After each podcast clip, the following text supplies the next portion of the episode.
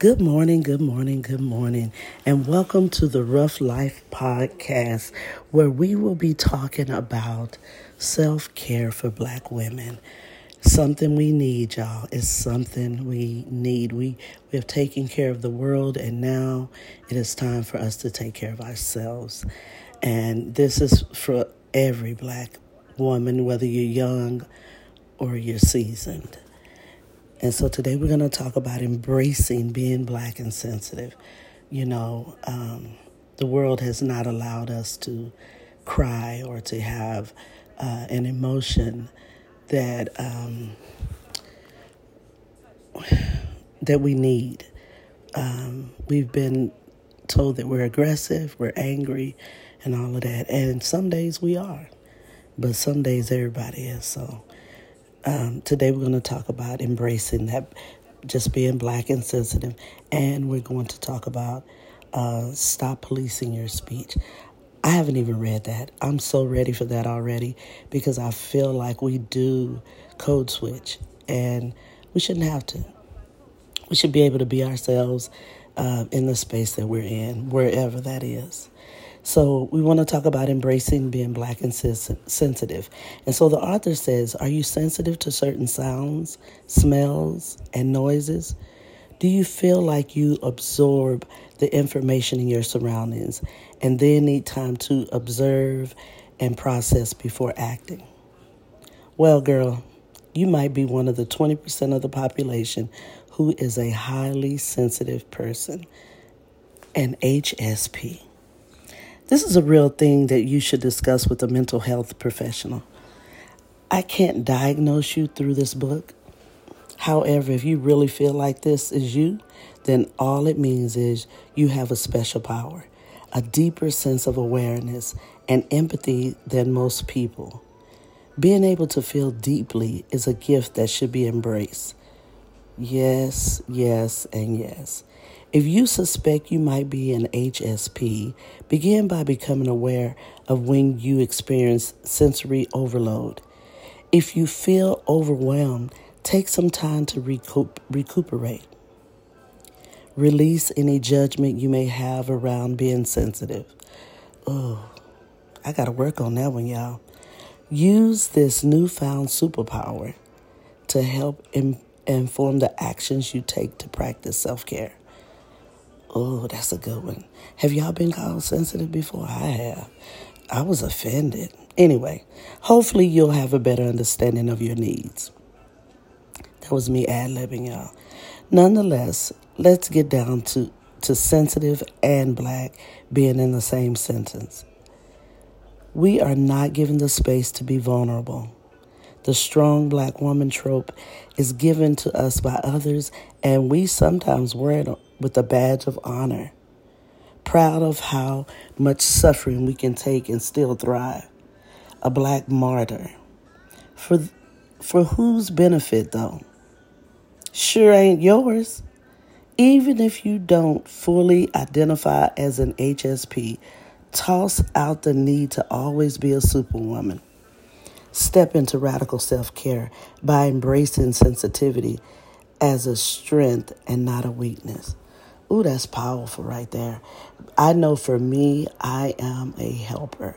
I'm always trying to help somebody, even if it is not helpful for me or healthy for me.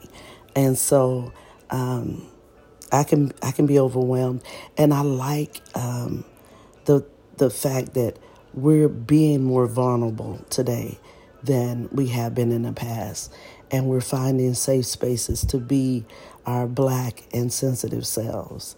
So, listen, if this is you, let's go. Let's start getting your self care together.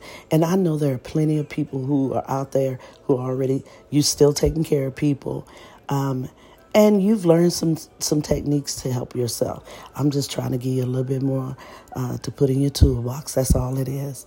Um, but listen, embrace your black and sensitive self, your blackness and your sensitivity, because listen, the world needs it. The world needs it. Okay, so that's enough on that. We're gonna do that, and then we're gonna stop policing our speech. I'm excited about this one, right? because we do a lot of code switching. And the pandemic, we came out saying we're not code switching no more. Anyway, let me go on and proceed. Stop policing your speech. We are conditioned to be super conscious of how we speak. We've been trained, y'all. With hyper visibility as a black woman comes hyper awareness of how you sound, how you look, how you eat, how you walk, how you breathe. It's exhausting. We try to not feed into the angry black woman stereotype, so we purposefully speak lower and softer when we'd rather be a bit louder and more direct. Ain't that the truth? We adjust our tone so we don't offend others by possibly coming off as aggressive. We withhold words because we fear that if we say something, we will be vilified. We hold the weight of speaking for all black women with our voices when we just want to speak for ourselves. Whew. Girl, it's time to cut this behavior and take back your voice. OMG, I love this. I love this. I knew I was going to love this. To stop policing your speech, try the following. First, actively work on letting go of fear and doubt of being misunderstood. Oh, that's a good one right there. Oh, that's a good one. Some people are determined to misconstrue what you say simply because you're black. Forget those folks. Second, if you feel like you're coming from a good place, say it all with your chest. That's a good one. Third, find small communities, or I'm sorry, find small opportunities, like with a trusted friend, to convey exactly how you're feeling without adjusting your tone. Yes, child, you got to have some sounding boards out there. I got me a couple, three, four, five, six, seven, eight, nine, ten. You got to have some people you can vent with or you can uh, share your feelings with who won't be offended and they'll understand where you're coming from. Say what you need to say without second guessing yourself. Okay? As you practice this activity, you'll begin to let go of obsessive thoughts and gain the self confidence necessary to continue your road to radical self care.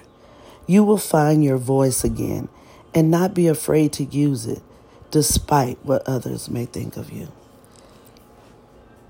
I think that's my favorite one. And I haven't even I ain't even halfway through with the book.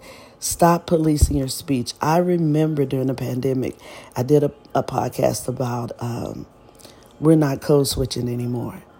And that just means I can show up in my authentic self with my authentic voice and speak for me or speak, period. And if someone is offended by that, child, that's their problem. That's not ours. We we take on too much stuff anyway. If people don't like you how you are uh, and how your voice is, that's a problem.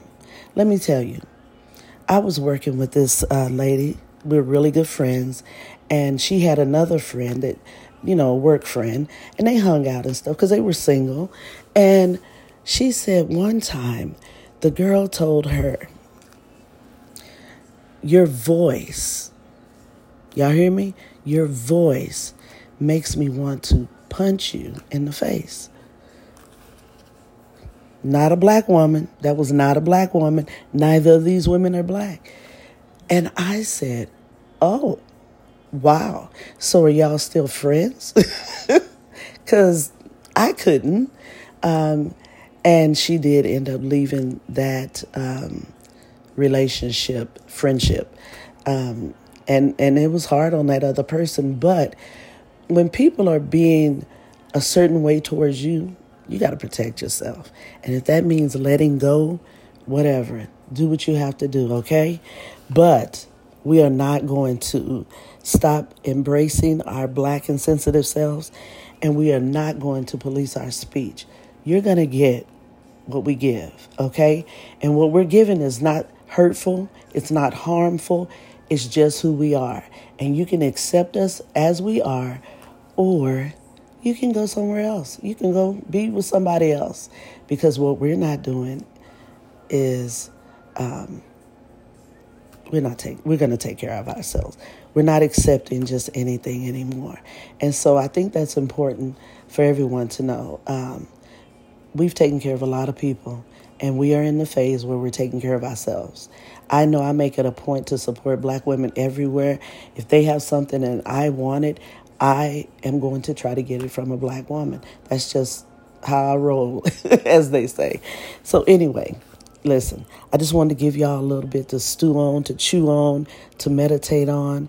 Um, and listen, be black and sensitive.